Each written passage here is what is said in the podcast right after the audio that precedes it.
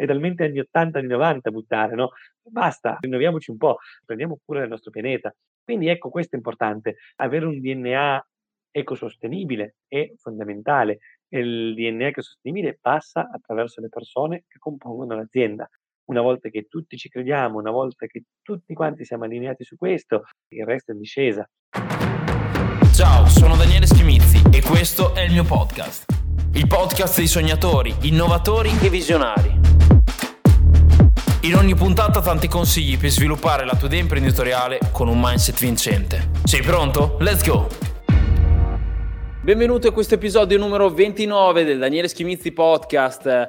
Questa sera con noi Eugenio Sapora di Too Good To Go, una startup veramente di cui tutti stanno parlando in questo momento perché stanno rivoluzionando il mondo, come parlando ovviamente di ecosostenibilità e antispreco di cibo. Quindi Eugenio, per me è un piacere averti qui con noi oggi, benvenuto sul podcast. Grazie mille, piacere mio essere qui. Prima di iniziare vi ricordo che questo episodio l'abbiamo trasmesso mesi prima rispetto a quando lo state ascoltando in realtà, oltre che all'interno della community, come tutti gli altri episodi, eh, l'abbiamo anche trasmesso sulle nostre pagine Facebook di Marcello e sul mio canale YouTube perché è un evento veramente particolare. Come dicevamo, Too Good To Go è una startup di cui stanno parlando tutti e per me è un onore avere qui Eugenio e per entrare a far parte della community innovatori più bella d'Italia, My Friends, vi basta andare su marcello.net slash myfriends, è gratis, potete entrare e incontrare tanti imprenditori e seguire in diretta queste storie e poter interagire con loro. Eugenio, adesso lascio la parola a te, siamo veramente curiosi di sapere che cosa ha fatto Good to Go, quindi raccontaci un po' del vostro progetto. Allora, sì, mm, diciamo per quelli che non conoscono, Too Good To Go eh, sei stato molto molto generoso dicendo che è la startup del momento, per carità eh, abbiamo la nostra user base, eh, però siamo ancora molto recenti, quindi eh, diciamo che iniziamo a spiegare cosa ha fatto Good to Go. Good to Go, come dice il nome stesso, è troppo buono per essere buttato, troppo buono per andarsene via. È un'app che lotta contro lo spreco alimentare, quindi è un'app che permette di mettere in relazione dei negozi che hanno dell'invenduto a fine giornata con delle persone che vogliono acquistare questo invenduto a un prezzo conveniente. Diciamo che è bene restituire un attimo il contesto in cui nasce quest'app. Eh, la FAO ci dice che un terzo di tutto il cibo prodotto al mondo, un terzo, eh, quindi tantissimo, finisce come spreco alimentare. Eh, e quindi dice, ok, c'è qualcosa da fare, qualcosa da fare c'è e ci deve essere, perché tutto questo cibo che si butta ha conseguenze gigantesche. In primus economiche, e quello è immediato, produco e butto, vuol dire che sto sprecando soldi. In secondo, sociali. Considerate che nel pianeta Terra ci sono regioni in cui non si produce abbastanza e regioni in cui si sovrapproduce. E quindi c'è veramente un paradosso, ma come è possibile? Terza cosa è quella ambientale. Lo spreco alimentare è frutto di un inquinamento gigantesco. E qua è un po' meno evidente, no? perché le persone dicono: ma che c'entra lo spreco alimentare con l'inquinamento? Beh, non non scordiamoci che per produrre cibo ci vuole campi, ci vuole trasformazione in industria, tutto questo consuma energia. Eh, poi il cibo va trasportato e il trasporto consuma energia, consuma combustibile e se facciamo tutto questo per consumare altra energia, per smaltire questo cibo, è veramente eh, una cosa che non ha senso. Questo è un po' il contesto in cui arriva a operare Tultugo. Non abbiamo inventato la lotta allo spreco alimentare, questo esiste già da anni. Eh, immaginiamo i supermercati, quando vai nel, nel, supermercato qua sotto e vedi meno 50%, meno 30%, cos'è? È un prodotto che arriva a fine vita, il mercato cerca in qualche modo di venderlo, no? eh, sicuramente mosso da un qualcosa di economico, un... però tant'è, ben venga, l'importante è davvero lottare contro eh, lo spreco alimentare. Quindi non abbiamo inventato la lotta allo spreco alimentare, semplicemente l'abbiamo resa 2.0. Abbiamo preso un'app eh, l'abbiamo fortificata e abbiamo creato un modello che funziona, permettimi di dire, molto molto bene. Eh, la cosa divertente, non siamo stati neanche la prima app contro lo spreco alimentare. Alcune app ci hanno preceduto. Eh, Tukutuo è nata nel 2015 in Copenaghen, quindi immagina, siamo dei neonati eh, nel mondo delle, de, de, de, dell'imprenditoria eh, c'erano delle app nate già in Italia nel 2014-2015 stesso, quindi qua come mai adesso si parla di Too Good To Go tanto eh, e non si parla di altre app? Questo è un po' dovuta al nostro modello con cui attacchiamo questa lotta contro lo spreco alimentare. È il modello della Magic Box, un sacchetto di invenduti misto. Quindi quando tu compri su To ti geolocalizzi, vedi negozi a fianco a te e, e, quelli che hanno invenduto te lo danno sotto forma di Magic Box, appunto un sacchetto di invenduti misti. Tu non sai cosa troverai in questo sacchetto, lo scopri all'ultimo secondo. Quindi uno dice, ma ok, va bene, questo è il vostro modello, ma dov'è la genialità? Cioè, eh, a me utenti piacerebbe scegliere, no? Prendere questo, quest'altro, non penso che quando andiate a fare la spesa al supermercato dite ma datemi qualcosa di misto, poi eh, me la sorprendetemi. No, scegliete quello di cui avete bisogno. Stessa cosa per tu, sarebbe bello per l'utente aver scelta. In realtà non lo facciamo per l'utente, lo facciamo per il negozio. Immaginate un panettiere che arriva a fine giornata, si è svegliato prestissimo, ha iniziato a tirare su bottega, ha aperto la serranda alle 7 del mattino, eh, arriva alle 7 di sera che ha una voglia, tira giù e andarsene a casa. Se devi chiedere di iniziare a prendere ogni singolo referenza, la pizza rossa meno 50%, i grissini, eh, non lo farà mai. Per cosa? Per vendere a prezzo scontato qualcosa che forse nessuno comprerà? No, tiro giù e me ne vado. Se invece gli dici, guarda, tutto quello che ti resta, mettilo in tre sacchetti e eh, il valore più o meno di 10 euro, e lo metti sull'app automaticamente. Quanto ci mette? 30 secondi? Eh, ed è lì un po' la genialata di questa Magic Box. È un sacchetto di invenduti misti che da una parte assicura il fatto che c'è un po' di attivismo nella lotta allo spreco alimentare. Non dobbiamo diventare la Groupon del cibo, eh, in cui arrivi, eh, meno 50, meno 30. No, non è il nostro obiettivo, è lottare contro lo spreco alimentare. Quindi ti becchi quello che c'è. Il secondo è facilita tantissimo la vita dei negozianti, che quindi sono più inclini ad aderire all'app e a mantenersi sull'app. Ecco un po' eh, il nostro modello, ecco come funzioniamo, ecco perché con questa semplicità di utilizzo stiamo avendo un sacco di iscrizioni sia lato consumatori che lato effettivamente esercizi commerciali. Poi Daniele, una volta che hai, una volta che hai domanda e offerta c'è il mercato. Ecco perché eh, siamo riusciti a creare un vero mercato perché abbiamo, siamo riusciti a unire attraverso questo meccanismo di vendita un po' attivista domanda e offerta. Certo, molto bello il progetto intanto, complimenti. Sicuramente, come abbiamo visto anche in tante altre interviste, le startup devono sempre avere quello che è un why e nel vostro caso ce l'avete a pieno, perché comunque il non fare eh, solamente gli interessi di alcune persone, ma passami un po' il termine, puntare di più a quello che può essere un, un, bene superiore, e nel vostro caso è la lotta contro lo spreco alimentare, è un, qualcosa, è un motore che c'è sotto un progetto innovativo come il vostro e sicuramente darà sempre la carica per perseverare diciamo, nel lungo periodo e mandare avanti anche nei momenti che come sappiamo quando si avvia un nuovo progetto eh, ci possono essere alti e bassi, anche se voi siete in parte non nuovissimi perché sì, tu hai detto siamo ancora neonati, ma in realtà per una startup ad oggi già pochi mesi eh, è tantissimo tempo, nel vostro caso siete già eh, online da circa sei anni, quindi sicuramente avete ancora tanta strada da fare, ma vuol dire che state lavorando anche nel migliore dei modi e avere un why dietro che vi supporta un bene superiore, come lo dicevamo prima, un perché fate quello che fate, sicuramente è un ottimo motore per far funzionare tutto al meglio. Visto che ci ha parlato Eugenio più volte eh, di quello che è il vostro modello, raccontaci un po' proprio del modello di business, quindi come funziona in soldoni dal punto di vista proprio economico il progetto. Allora, economicamente siamo un'azienda, appunto per quanto abbiamo a che fare per, con la lotta allo spreco alimentare, a volte alcune persone sentono tu, tu go, sembra che siamo so, il banco alimentare, no? No, eh, non, non, siamo una charity, eh, eh, siamo un progetto antispreco, siamo un'app, siamo un'azienda e come azienda effettivamente dobbiamo avere un business model e anche qui semplicissimo, Magic Box, eh, quindi quello che il negoziante crea, noi prendiamo una fee per ogni Magic Box venduta. Quindi eh, questo è importante perché se noi prendessimo un abbonamento, diciamo, non so, usa l'app o quanto vuoi, costa tot al mese o tot all'anno. Il negoziante non la proverà perché questo funziona o non funziona. Se invece dici guarda, tu non ti preoccupare, provala, se non ti piace in un clic sei fuori. Se ti piace ogni Magic Box che dai, da quello che per te prima valeva zero, uno spreco prima per te valeva zero, adesso vale un tot, da questo tot noi prendiamo una piccola parte. Per te comunque resta un margine positivo, dove prima avevi zero, adesso è una marginalità. Anzi, per Quindi, me era negativo, perché comunque era, era comunque una perdita anche economica per lui. Assolutamente, e adesso si trasforma in marginalità, quindi si capisce che effettivamente è un modello di business anche qui vincente. Non abbiamo barriere d'uscita ugualmente, perché se qualcuno vuole uscire e non si trova bene sull'app deve essere libero di andarsene. E anche questo è molto importante. La facilità di utilizzo di TuGo ne fa anche il successo. Box facilissima, una fee sempre quella e poi nessuna way out, se devi andare via, vai via e amen. Visto che stiamo parlando proprio di, di, non sprecare, ma da un punto di vista anche di economia circolare, di ecosostenibilità, raccontaci un po' la vostra visione, che come abbiamo detto prima, da un punto di vista è proprio il vostro why.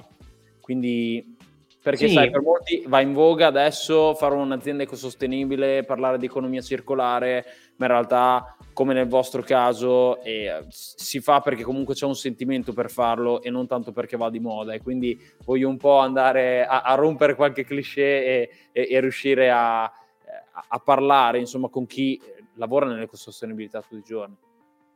Sì, è un'ottima remarca. Oggi un po' il greenwashing eh, va di moda un po' si cerca di prendere tematiche eh, che portano effettivamente l'interesse dei media e provare a spingere. Um, noi come Too Good To Go mm, abbiamo un attivismo di fondo, questo why effettivamente è molto importante ed è molto importante sempre. Questo voglio dirlo, il modello di Go è un modello che è diciamo, sostenibile dal punto di vista ambientale. Siamo una B Corp e spesso io mi chiedo perché siamo una B Corp noi siamo più di una B Corp, no? Abbiamo il DNA a forma di B Corp. Cioè, quindi eh, mi chiedo se questa certificazione è davvero sensata per noi o se è limitante, no? Perché siamo una B Corp come tante altre aziende, in realtà facciamo molto di più. Il nostro business è salvare cibo. È bello, eh, se ci pensate, è bello far sì che un'azienda eh, che ha come core business quello di salvare cibo riesca a essere scaricata ad oggi da 3 milioni di italiani.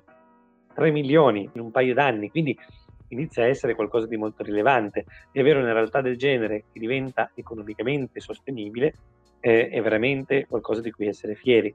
Ora, come avere un DNA sostenibile, eh, eh, come non cedere alle tentazioni del mercato, iniziare a, a, a vendere la qualunque, to il management. Il management deve essere un management convinto di queste ideologie. Io sono stato scelto per condurre il progetto da zero in Italia. Iniziai due anni fa più o meno. Mi scelsero e, e come background sono un ingegnere aerospaziale che aveva lasciato la sua carriera da ingegnere nelle, nelle, multinazionali e aveva aperto una startup che univa produttori, consumatori e l'avevo portata avanti bene, anche questa da zero fino a un, bel fatturato, insomma. Eh, l'avevo resa sostenibile dal punto di vista economico. E quindi chi cerca To To Go? Cerca questa persona, non cerca il businessman che ha dietro, che magari è più in gamba sotto n punti di vista, che ha già visto una scale up, non lo so, prende questo tipo di persone. Questo tipo di persone chi prende? Prende un middle management che assomigli a quello che lui vuole e quindi che sia engaged e, e così via, no? fino all'ultima persona arrivata. Eh, noi abbiamo, siamo un'azienda che oggi conta ormai 80-90 persone. Di queste 80-90 persone, una cinquantina sono business developer, sales, commerciali. Dici, wow, ma che, che realtà siete? Quindi siete in realtà commerciali, ti viene quasi a dire, ecco, dovete conoscere i nostri commerciali. Cioè, sono persone che ogni volta che entrano in un negozio per proporre l'app, non vedono fatturato, vedono cibo salvato e, e lì ti cambia tutto, no? Quando tu arrivi da qualcuno per dire ma ma basta buttare, ma ne siamo ancora buttati. Eh, ma ovvio che lo convinci questa persona, eh, perché ci credi tu in primis al fatto che basta buttare, non siamo più, non ne siamo più lì, è talmente, è talmente anni 80, anni 90 buttare, no? Basta, eh, rinnoviamoci un po' e prendiamo cura del nostro pianeta. Eh, e quindi ecco, questo è importante, eh, avere un DNA ecosostenibile è fondamentale. Il DNA ecosostenibile passa attraverso le persone che compongono l'azienda una volta che tutti ci crediamo, una volta che tutti quanti siamo allineati su questo, eh, beh, ovviamente il resto è in discesa. E il why di cui parlavi prima è insito in ognuno di noi e non c'è bisogno di stare a fare NP, N riunioni per rimetterci, ma perché stiamo lavorando, perché stiamo facendo, ma no, noi lo sappiamo tutti molto molto bene. Intanto Eugenio mi viene da dire che, passami il termine, i commerciali vedono un po' un mondo che migliora, cioè vedono un po', come hai detto te, non, non si focalizzano solo su quello che è il fatturato, ma guardano un po' con la lungimiranza di, di un mondo che migliora, che o, oggi sappiamo e riceviamo tutti i giorni bruttissime notizie dal mondo, almeno perché ci sono progetti come il vostro, sicuramente un po' ci rincuora perché eh, cerchiamo di fare un po' tutti il nostro di portare il nostro piccolo supporto, ecco. Come ci raccontavi prima, tra l'altro è un progetto che è nato a Copenaghen, quindi comunque non è nato in Italia, ma è nato sicuramente in una delle zone più sensibili anche all'ecosostenibilità, mi viene da dire, ehm, e ti hanno scelto per appunto eh, fungere da country manager in Italia.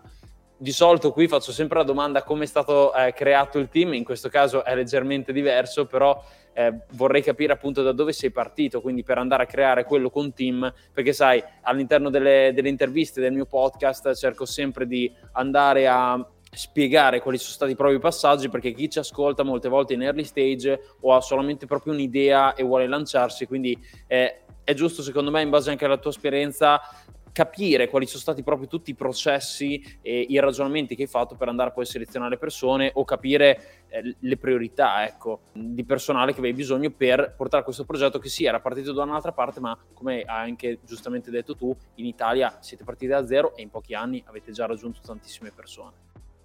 Sì, quando lanci un progetto del genere diciamo che si deve creare un mercato, eh, lo dicevo prima, un mercato è fatto di domanda e offerta ed è completamente inutile creare la domanda se l'offerta non c'è. Quindi la prima cosa da fare è iniziare a creare l'offerta.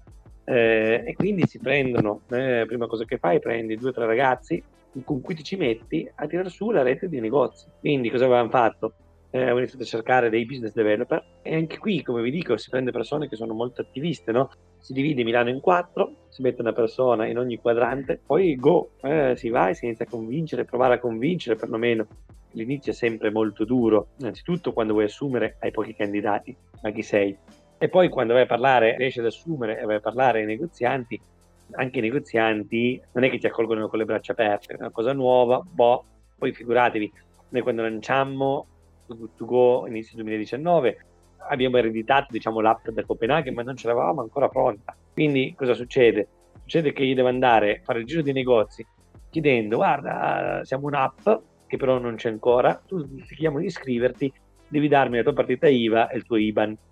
Quello giustamente ti guarda e dice, ah, sai che c'è, eh, magari torno tra qualche mese ed è un po' le difficoltà dell'inizio. Visto col adesso è tutto molto romantico, è tutto molto bello e devo dire che la fase di inizio di un progetto, che sia questo, che sia il precedente, che ho tirato su sempre da zero, è sempre estremamente bella, ti resta nel cuore, c'è tantissime difficoltà, c'è tantissimi alti e bassi, ma ti resta nel cuore quindi il team eh, si è creato un po' così, eh, all'inizio eravamo veramente quattro eh, e poi col tempo ti rendi conto di, di, di, di quanto bisogno c'è.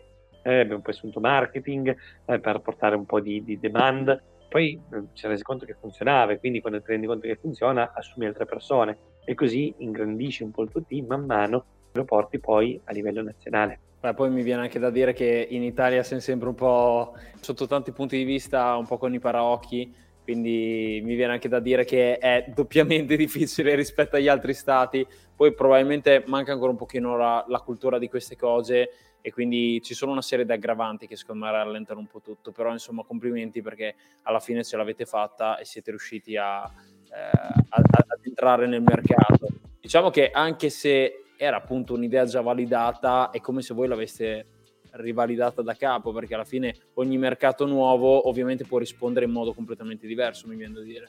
Assolutamente sì, e non è mai facile far attraversare i confini a un'idea. Sicuramente molti dei guru delle startup uh, vi diranno copiate, e ve lo dico anch'io, copiate, eh, non c'è bisogno di inventare ogni volta il brevetto, copiate, c'è un sacco di roba bella in giro per il mondo che non ha attecchito ancora nel nostro paese, portiamola, innoviamo il nostro paese, eh, si innova così il nostro paese, copiamolo in maniera intelligente, quindi non è che prendiamo esattamente lo stesso modello, stesso e lo rifacciamo qua in Italia, dobbiamo adattarla al contesto locale e solo così si riesce ad andare avanti.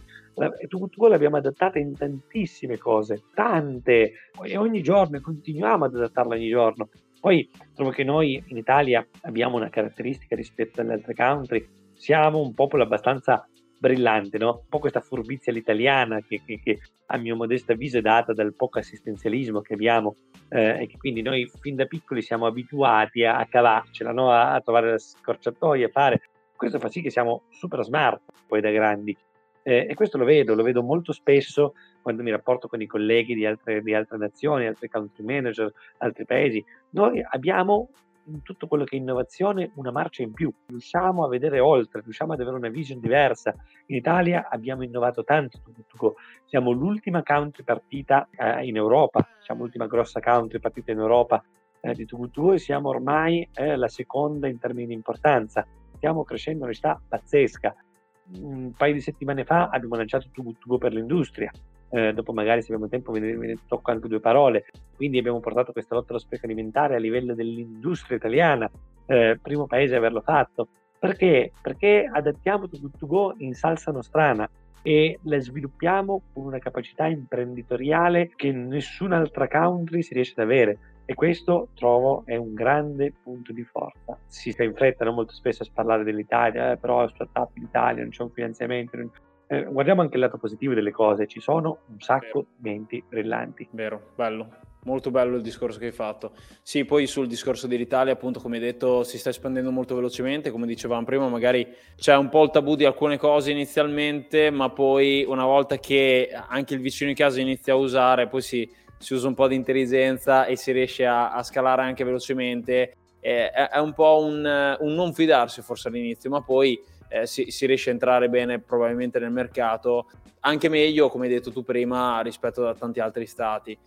Tra l'altro, adesso in quest'ultimo periodo, come abbiamo detto anche all'inizio, stanno parlando in tanti di voi, siete stati intervistati anche da alcuni enti importanti, tra cui anche eh, le, le Iene, quindi vorremmo capire un pochino di, di quelli che sono, eh, che sono, i numeri insomma, che state facendo e anche come avete fatto ad avere appunto questo boom, quindi qual è stato l'elemento virale. Non c'è un segreto gigantesco, bisogna lavorare tanto, tanto, tanto, tanto e ancora di più. C'è molto stacanovismo in To Go, tanto per dirvi io quando finiremo questo podcast mangio un boccone e, e mi rimetto eh, a guardare contratti, robe varie, stasera ando avanti per un bel po' e, e, come me molte persone del team stanno dedicando veramente un, un grande sforzo. Come si diventa un po' più, beh, non dico famosi perché non è che siamo, però eh, come si riesce ad arrivare e ad avere un sacco di utenti. Tanto lavoro, poi veramente essere sempre sul pezzo, perdere mai occasione per parlare, per promuoversi, per dire sem- cercare sempre di essere nel sì eh, compatibilmente con ovviamente le priorità che la tua agenda ti impone. Le iene, effettivamente siamo usciti sulle iene, però due cose. Uno, non chiamiamo la botta di culo, cioè non è che le iene ah, ma si tappano gli occhi, cioè, ma sì, eh, scegliamo, ah, estraiamo tu. No, è, è che eh, arriviamo alle orecchie di, di, questi signori e dicono, ah, questa è una figata, ma cosa c'è dietro? Ma possiamo... E quindi incuriositi vengono da noi a parlarci. Poi l'altra cosa, con le iene abbiamo avuto, abbiamo avuto dopo il servizio e con tutta la, diciamo, la coda di cose per cui si innesca un passaparola, abbiamo avuto eh, un mezzo milione di utenti iscritti in dieci giorni. Mezzo milione è tantissimo.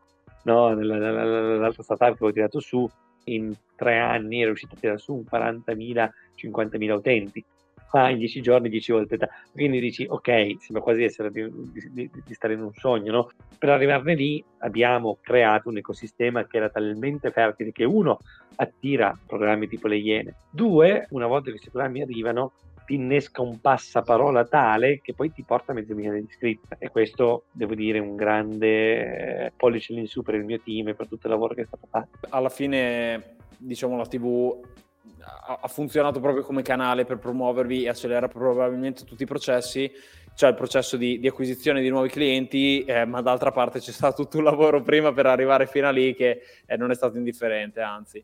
Eh, bisogna, bisogna, farsi il mazzo, come si suol dire, soprattutto per arrivare eh, al vostro livello e fare piccoli passi alla volta, ma sempre più veloci e secondo me quando c'è il team c'è tutto, insomma anche per questo prima ho piacere di chiederti del team perché sicuramente ehm, è il punto fondamentale, perché come hai detto te, copiate le idee, eh, copiate tutti gli spunti che trovate in giro, tanto penso che il team e diciamo anche la nostra mentalità, soprattutto quella italiana, come appunto riprendendo le parole che hai detto tu prima, sono quelle che fanno la differenza, soprattutto di esecuzione di quello che è il progetto.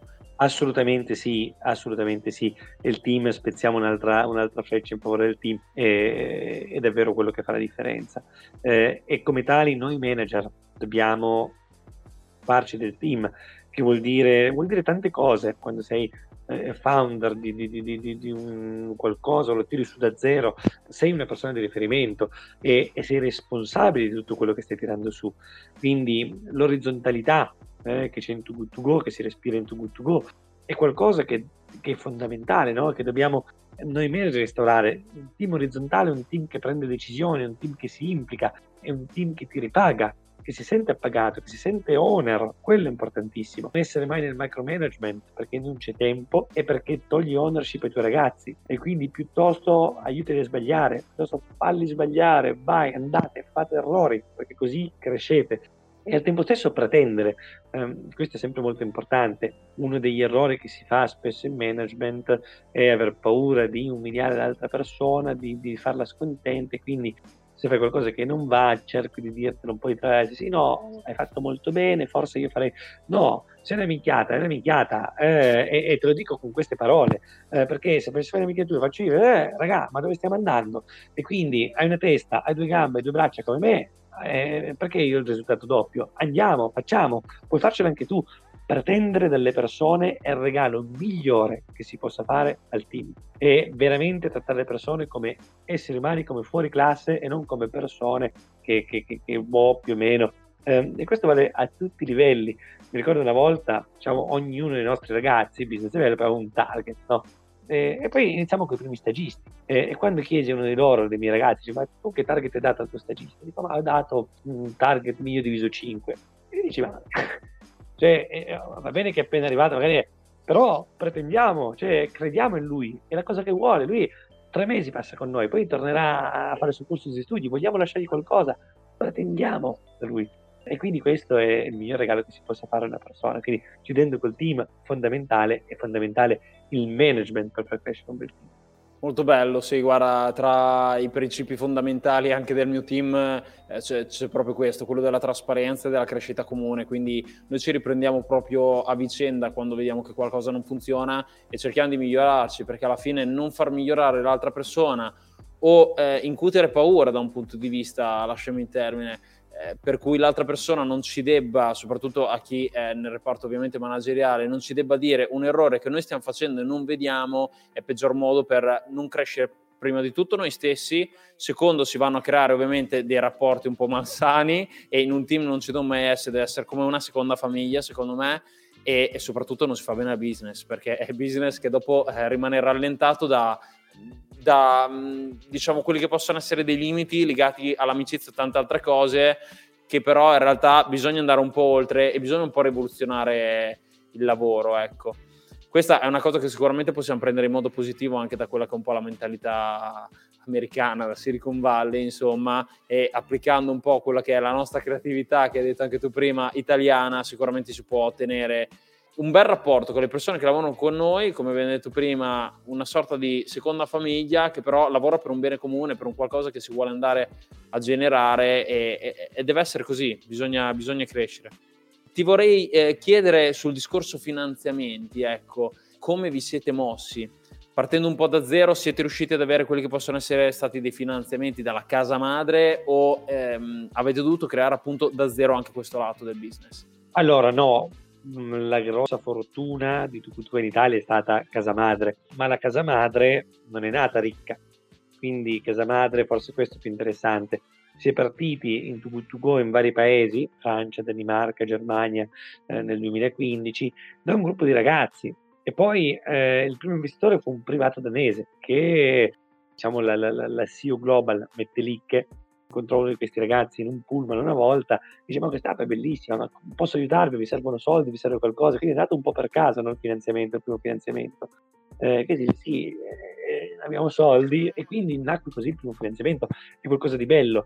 Devo dire che poi tu è un business che economicamente è abbastanza sostenibile, quindi ha avuto anche la fortuna di non dover mettersi sulle spalle subito che dettassero poi leggi e discipline e robe varie, ma essere sempre molto indipendente. Quindi su questo diciamo che come cercare finanziamenti e robe varie non sono la persona più indicata da dirlo. Però a livello Italia abbiamo avuto tutto servito, e ripeto per fortuna perché è una noia, prende tanto tanto tempo, a livello Copenaghen eh, non l'hanno avuto, ma col tempo e con un po' di fortuna Invece dal punto di vista incubazione, accelerazione, avete dovuto fare qualcosa o è stato fatto solo in prima battuta, diciamo, da Copenaghen?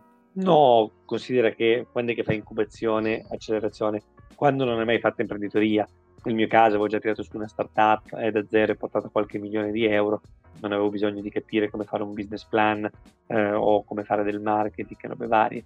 L'avevo fatto per la mia scorsa startup, devo dire che alcuni moduli sono interessanti. La cosa bella di incubazione e accelerazione a volte è già solo che ti dà un tetto no?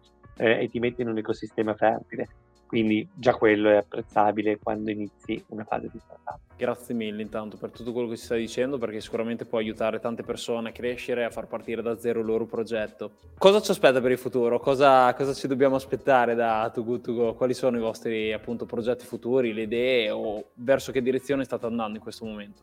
Allora, scale up, prima cosa, dobbiamo far sì di essere ovunque, ancora di più, sempre di più. Abbiamo 3 milioni di utenti, dobbiamo averne 10 milioni di utenti.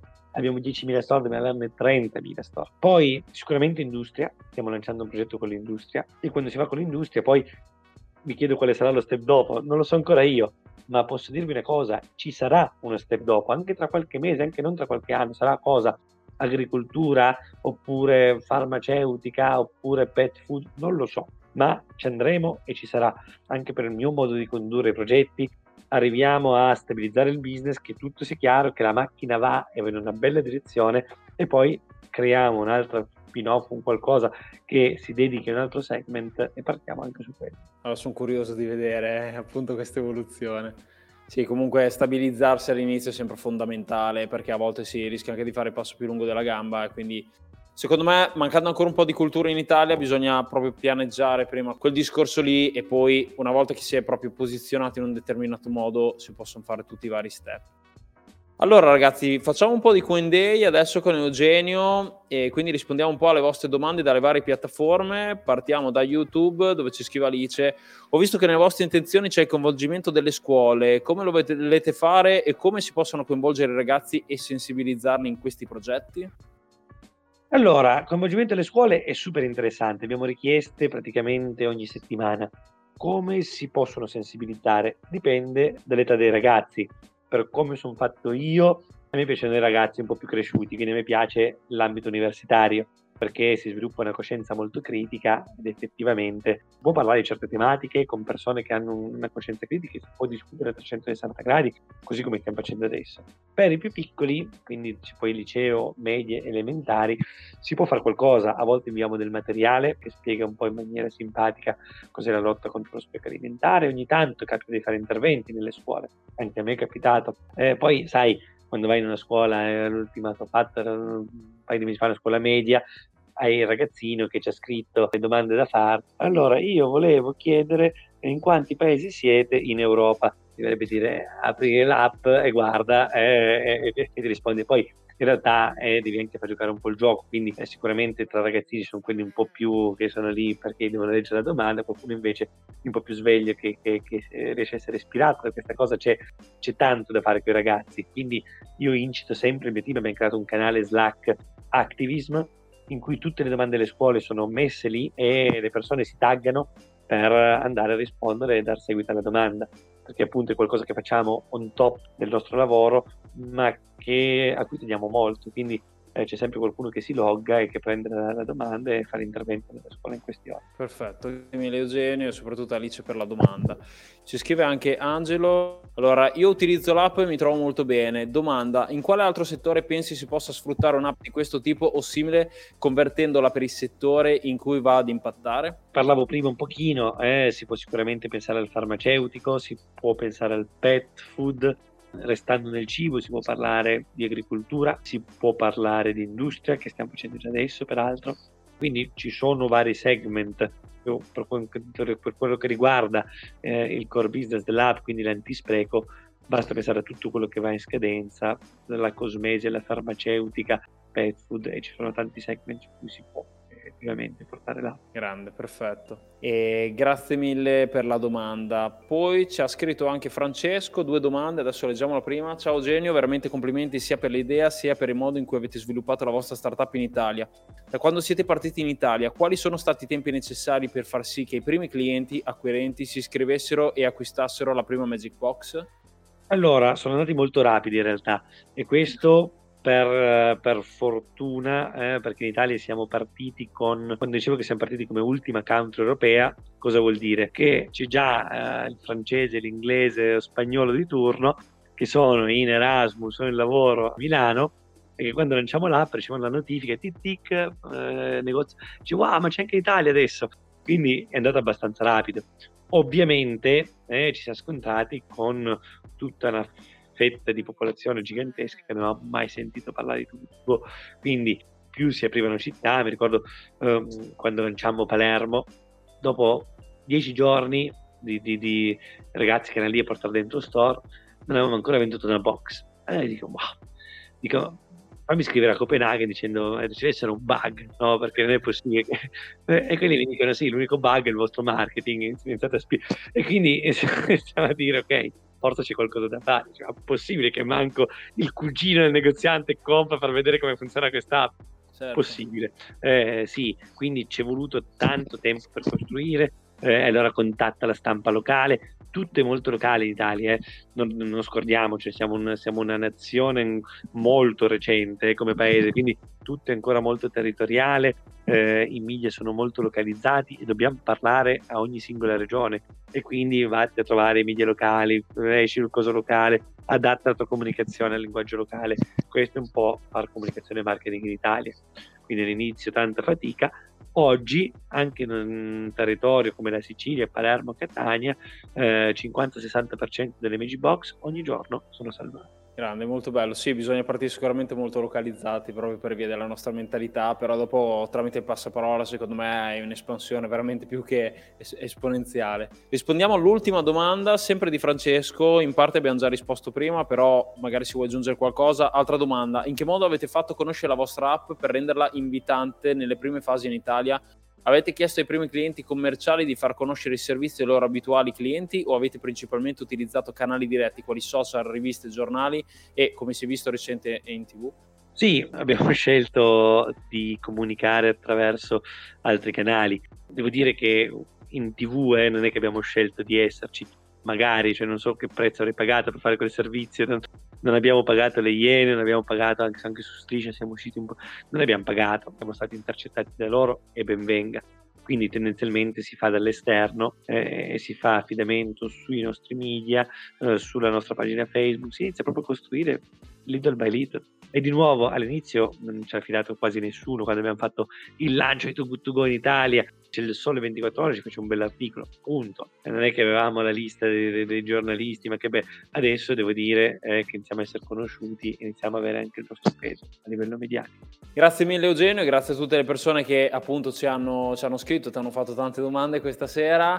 Concluderei come sempre questo episodio con la domanda di rito. Quali sono i tre consigli che vuoi lasciare al termine di questa intervista a chi sta avviando ad oggi una startup? Sicuramente crederci, crederci e buttarsi, ho visto troppe volte in vita mia persone che hanno idee. Non sapete quante volte ho sentito, ah, tu, tu, go, io ho avuto questa idea tre anni fa. Eh, perché non l'hai fatta? Eh, ma non sapete quante volte ho avuto questa roba qua. Quindi credi un'idea, piglialo e falla. Buttati, credici.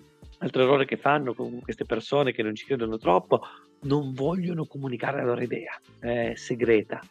Eh, ecco, questa cosa qua, non, non c'è bullshit più grosso di questa roba qua puoi essere sicuro che la tua idea non solo esiste già in, nel mondo, ma ci sono altre 30 persone in Italia che ci stanno pensando.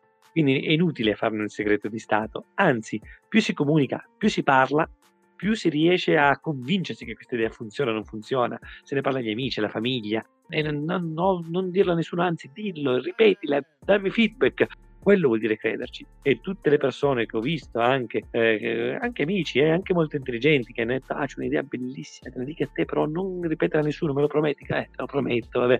Eh, allora, anche idee belle eh, non si sono mai verificate, perché l'ideatore in questione eh, non ha mai mosso un dito per farlo. Quindi, primo, crederci, e questa è la cosa principale. Secondo, direi resilienza, perché effettivamente...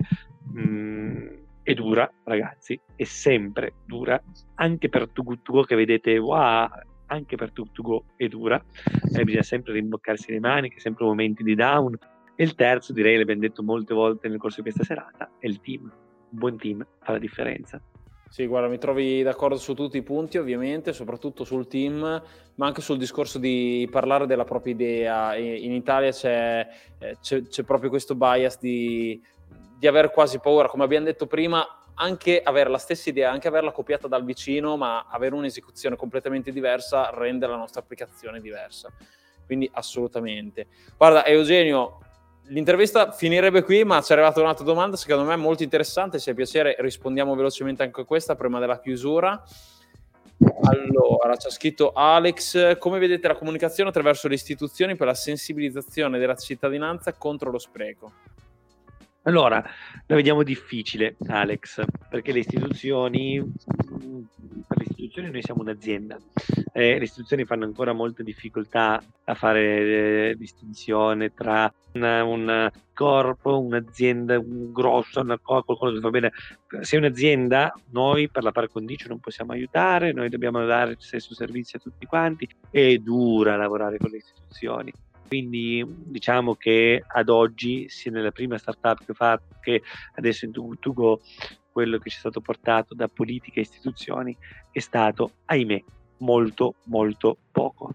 Grazie mille, grazie mille Eugenio, grazie a tutte le persone che ci hanno seguito. Ragazzi, come sempre vi ricordo che il link per scoprire di più su Too Good To Go, sulla startup che abbiamo intervistato questa sera, è danieleschimizzi.com slash podcast slash episodio 29, 29 scritto a numero, lì come sempre troverete tutti i link e tutte le informazioni su questo episodio, perché molte volte ascoltate i podcast magari in macchina o durante lo sport e avere un punto di riferimento è sempre importante.